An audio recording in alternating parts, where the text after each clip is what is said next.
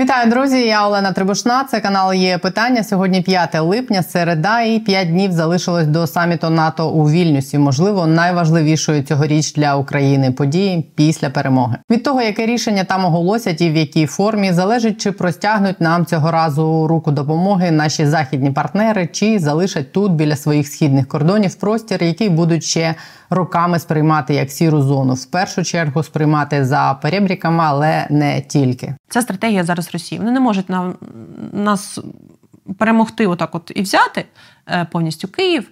Але вони можуть за кілька років перетворити нас на failed state. А що тоді будуть бути робити? На кордоні з НАТО буде Судан умовний. Ну, Скільки вам коштуватиме? А тепер а мільйон українських воїнів людей, які тримали зброю зі зброєю на руках. Найбільша армія Європи. Ви хочете, щоб ця армія опинилася в сірій зоні? Чи ви хочете, щоб ця армія була армією НАТО? Президент Володимир Зеленський у вчорашньому зверненні з привітанням американців з Днем Незалежності назвав їх нашими союзниками, але поки що це не так. Партнери так, але не союзники. Союзниками потенційними ми станемо якраз як мінімум, якщо на саміті НАТО менш ніж за тиждень нам пообіцяють членство в альянсі, хоча б після війни і за спрощеною процедурою.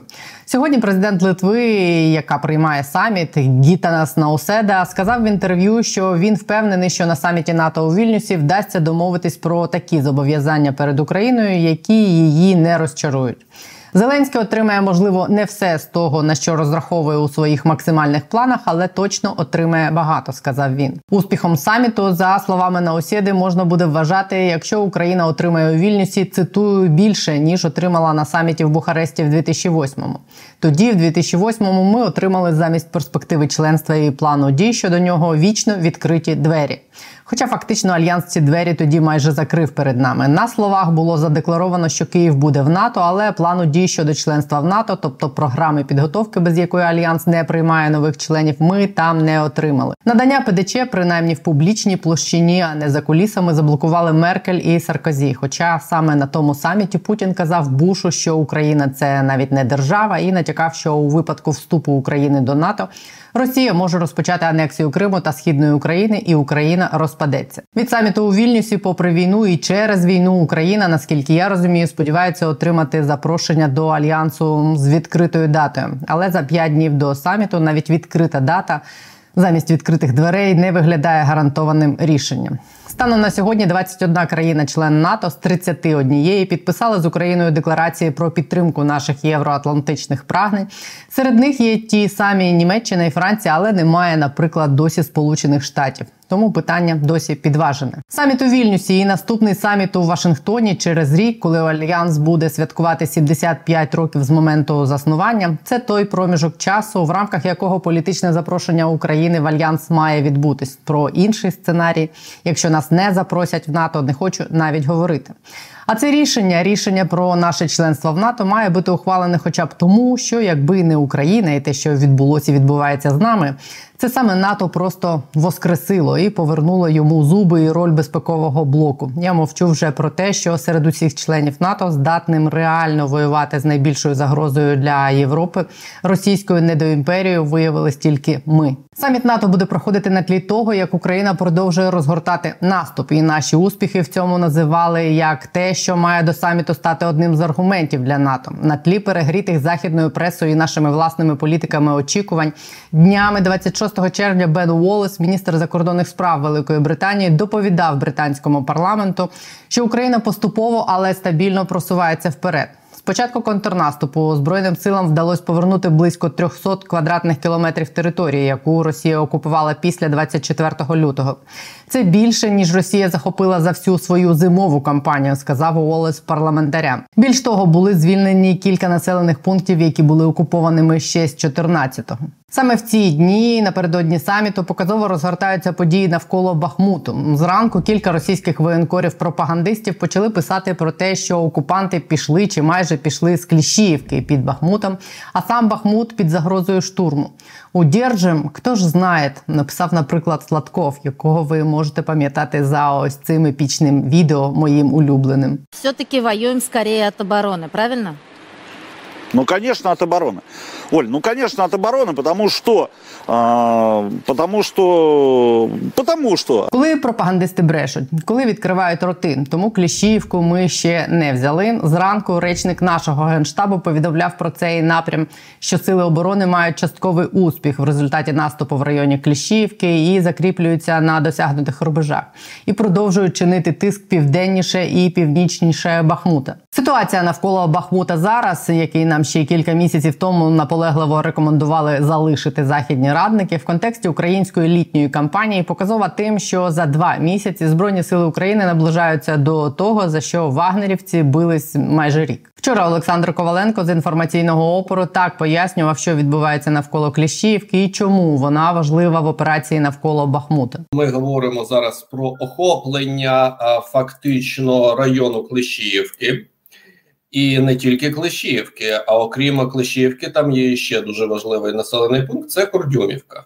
А ми говоримо зараз про охоплення саме цих населених пунктів. Більш того, є інформація стосовно того, що а, Клещівка, яка а, має на своєму, а, скажімо так, західному передмісті локацію ліс.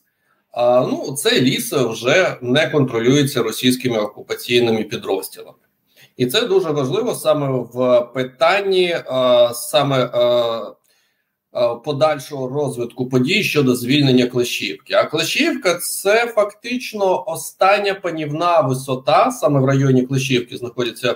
Е, останні панівні висоти, які поки що не е, під контролем е, збройних сил України. Інші всі локації вже з панівними висотами в ці в цьому секторі вони контролюються. Саме українськими військами Олександр Сирський, командувач сухопутних військ, в інтерв'ю американському каналу ABC News, яке вийшло сьогодні, на запитання: ви думаєте, ви повернете Бахмут? Складно видохнувши, відповів звичайно. You think you can take Bakhmut? Uh, yes, of course. I sure.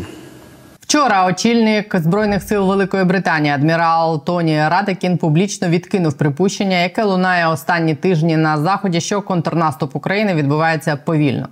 Бо там за цим спостерігають як за шоу. Хоча генерал Залужний нещодавно їм нагадував, що це не шоу, і за кожен кілометр землі люди віддають тут життя. Неможливо дати відсіч Росії одним єдиним ударом. Цитує Financial Times адмірала Радакіна на слуханнях в британському парламенті. Військова стратегія Києва полягає в тому, щоб виснажувати ворога, розпорошувати його сили і завдавати ударів, поступово ламаючи російські лінії оборони. Вчора і сьогодні, і загалом цими днями я сподіваюся, ви спостерігали за тим, про що каже адмірал в нашому телеграм-каналі. Він ось тут. Підпишіться або в описі під відео, якщо раптом досі не підписані.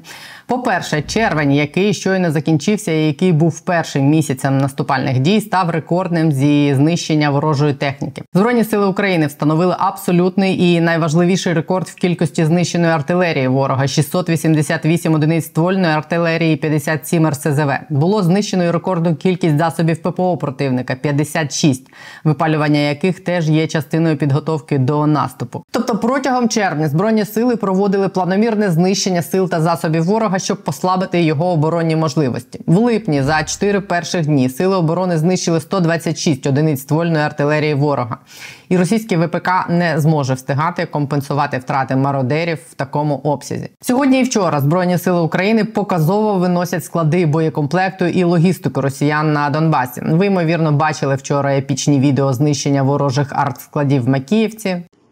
О, Сьогодні ж з'явилось зроблене дроном відео, на якому видно, що був підірваний склад з боєприпасами, які окупанти розташували у внутрішньому дворі поміж недобудованих житлових будинків. Там зберігався боєкомплект до ракетних систем залпового вогню ГРАД. Судячи з того, що детонувало близько трьох годин, було там чимало. Сьогодні естафету у Макіївки прийняла сусідня Ясинувата. Там уразили залізничний вузол. Повертаючись до того, про що звітував Радакін у британському парламенті. Так сказав адмірал Україні було складно пробити сильно укріплену оборону Росії в ході контратаки, яка почалась місяць тому, що розвіяло сподівання деяких західних партнерів Києва на те, що збройні сили України досягнуть швидкого прориву. Більша ніж очікувалась щільність російських мінних полів, відсутність ефективного прикриття з повітря в Україні і той фактор, що партнери не передали Україні всю військову техніку, про яку вона просила напередодні контрнаступу, ускладнили літню кампанію. Але несправедливо каже Радакін прив'язувати Україну до якогось терміну. Російська армія вже втратила в Україні половину своєї боєздатності, і головна частина наступальної операції України ще тільки попереду. Минулого року росіяни витратили 10 мільйонів артилерійських снарядів. Зараз в кращому випадку Росія здатна випускати 1 мільйон снарядів на рік. Росія втратила в Україні 2,5 тисячі танків і в кращому разі може випускати 200 нових на рік, пояснював Радакін британським парламентарям.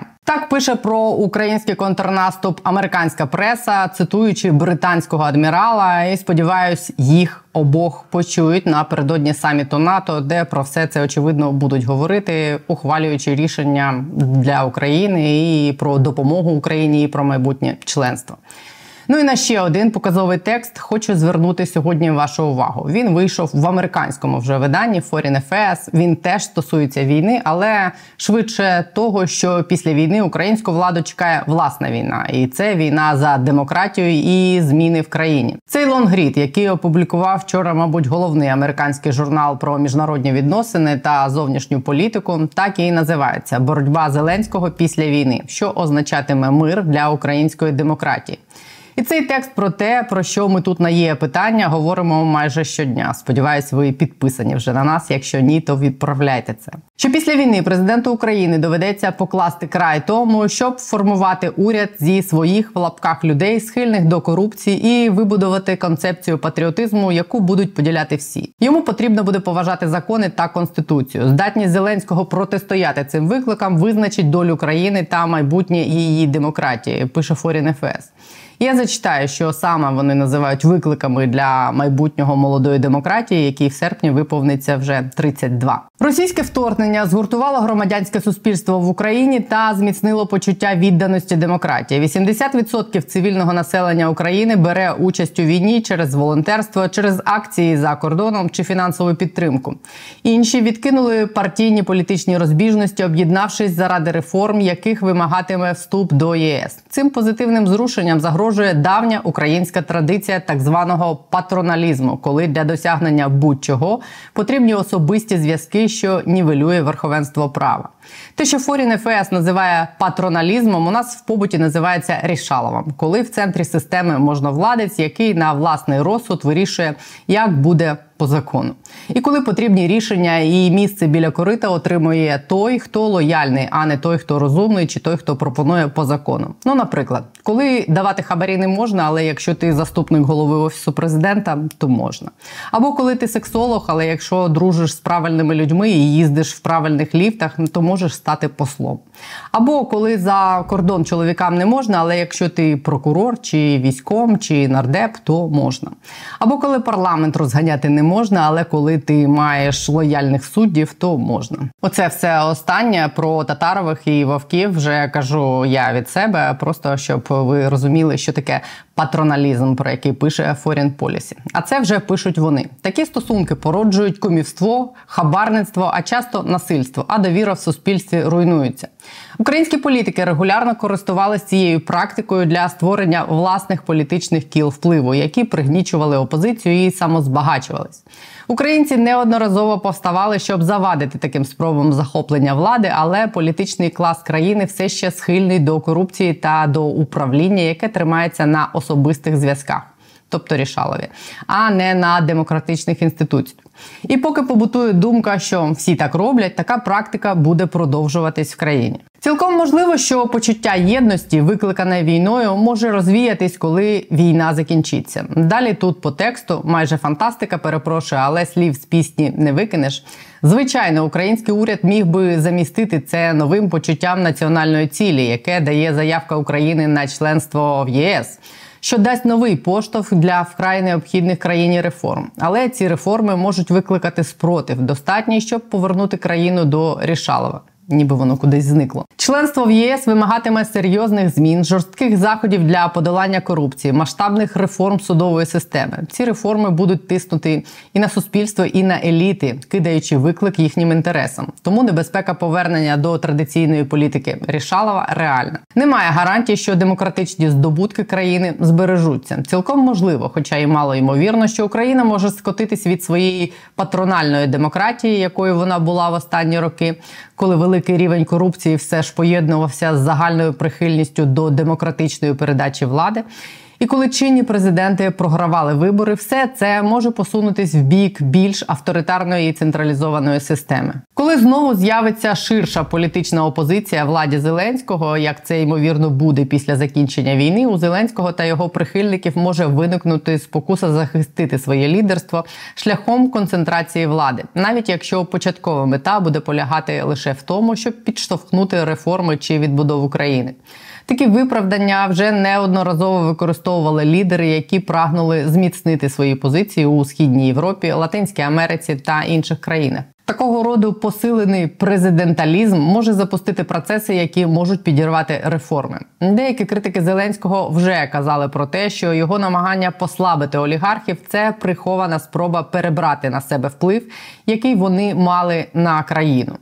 Надто рано говорити про те, чи обґрунтована така інтерпретація кроків Зеленського, але такої можливості слід остерігатись. Пише Foreign Affairs. Деякі кроки, вжиті командою Зеленського в умовах війни, також можуть загрожувати українській демократії, коли буде відновлено мир. Наприклад, об'єднання приватних телеканалів в національний телемарафон. Це пише Foreign Affairs, мабуть, було необхідним на початку війни, коли країна боролась за виживання, але такі дії були б невиправданими в мирний час.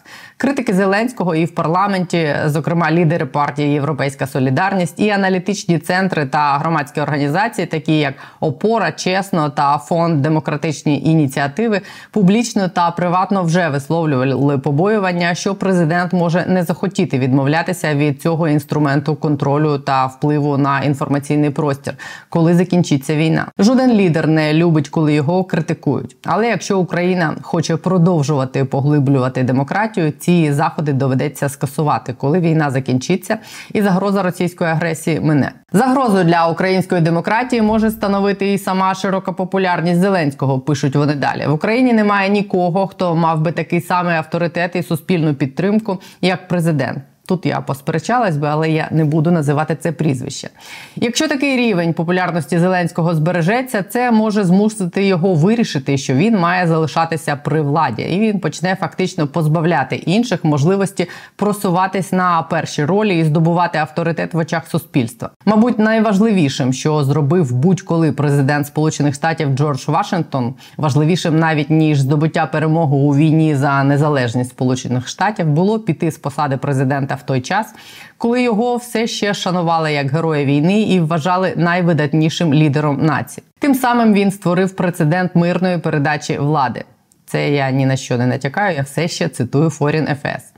Незадовго до обрання президентом у 2019 році Зеленський заявив, що президент має обіймати лише один п'ятирічний термін. Можна наводити аргументи, що порушення цієї конкретної обіцянки не зашкодить українській демократії, а може навіть забезпечить стабільність під час війни. Пише видання. Але якщо Зеленський переобереться вдруге, майбутня траєкторія української демократії буде залежати від того, чи обмежиться він встановленими за законом двома термінами. Наразі ознак того, що він буде схильний порушити це обмеження, немає. Ну і останнє в процесі євроатлантичної інтеграції для українського уряду буде дуже важливим підтримувати широку національну єдність під час проведення реформ. Пишуть вони. І українські реформатори можуть шукати натхнення в минулому Грузії в 2003 році. Її президент Міхаїл Саакашвілі успішно використав хвилю оптимізму, який породила революція троянд, негайно та різко ліквідував дрібну корупцію в уряді, у тому числі в сумнозвісній дорожній поліції, а також в основних державних інституціях. Геній Саакашвілі полягав не стільки в тому, щоб запропонувати вражаючий план боротьби з корупцією, скільки в тому, щоб переконати мільйони людей, що все насправді зміниться. Тим самим він він запустив своєрідне пророцтво, яке самореалізовувалось далі. Але історія Грузії є і застереженням, оскільки корупція на найвищому рівні там має місце і зараз.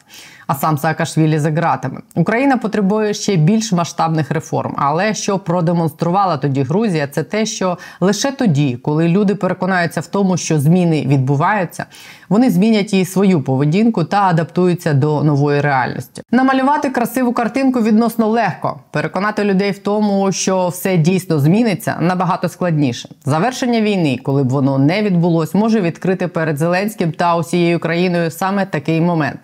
Президенту потрібно буде знайти спосіб перетворити волю населення до боротьби в настільки ж тверде переконання, що старий підхід до управління країною більше неможливий. І тоді він буде повинен виконати свої обіцянки. Цей момент настане, і слід сподіватися, що він виправдає його. Так закінчується цей текст. Замість висновків я додам лише, що я не уявляю, що хтось після війни відмовиться від Рішалова в обличчі Татарова в обличчі призначеної днями головою арми Думи під вигукою обурення з боку громадських організацій і суспільства, від заступників міністра оборони, які втридорого закуповують це для ЗСУ, розуміючи, що це означає, що ЗСУ отримають менше усього від прости господи осетра до дронів і зброї, відмовитись від ручного директора. ДБР, від лояльного СБУ, від Баканова, гнівно звільненого, майже як вийде звідси розбійнику, досі ніхто не відмовився. Ця дума, яку призначили щойно у варму, і яку підозрюють, якщо не у зв'язках, то в колаборації з росіянами, вона ж тусувалась якраз з Бакановим в рамках предвиборчого туру Зеленського. Це і є Рішалова. А про Баканова досі і тиша. Порішалі. Можна було б вірити, що заради прагнень в ЄС і НАТО від усього цього і від усього того, про що написала вчора Форін ФС, влада відмовиться. Я б хотіла в це вірити, але з певного моменту від цього від Рішалова стає неможливим відмовитись. Бо після того як цю кругову поруку і Рішалова розірвати, посиплеться все і сядуть усі хором. А відмовлятись від друзів, садити друзів, як теж до речі було обіцяно колись заради встановлення справедливості і заради країни, топ політики наші не вміють. Доведено лейтенантом Бакановим, доведено Кирилом Честьмаю Тимошенком, доведено Олегом Татаровим, доведено Трухіним, Трубіциним. Максимум експортувати корупціонерів в Європу навчились, а карати ще не навчились. Досвід попередників нічому не вчить. Але думаю, навчить життя і суспільство, яке сподіваюсь, саме дечому навчилось і про себе, і про політиків, і про те, чого воно хоче за той час, поки йшла війна. І якщо після війни ці прагнення будуть зраджені, це буде дуже дорогий урок. Бо коли низи, вибачте, будуть хотіти, а верхи не зможуть, то після таких випробувань такої зради просто не пробачать. Тому я оптимістично дивлюсь на те, що буде з Україною після війни. По-іншому, ніж Foreign Affairs, але оптимістично. Джерело оптимізму я просто бачу в людях, а не в людині. Все на цьому на сьогодні у мене. Маю честь, як кажуть великі люди. Бережіть себе до завтра.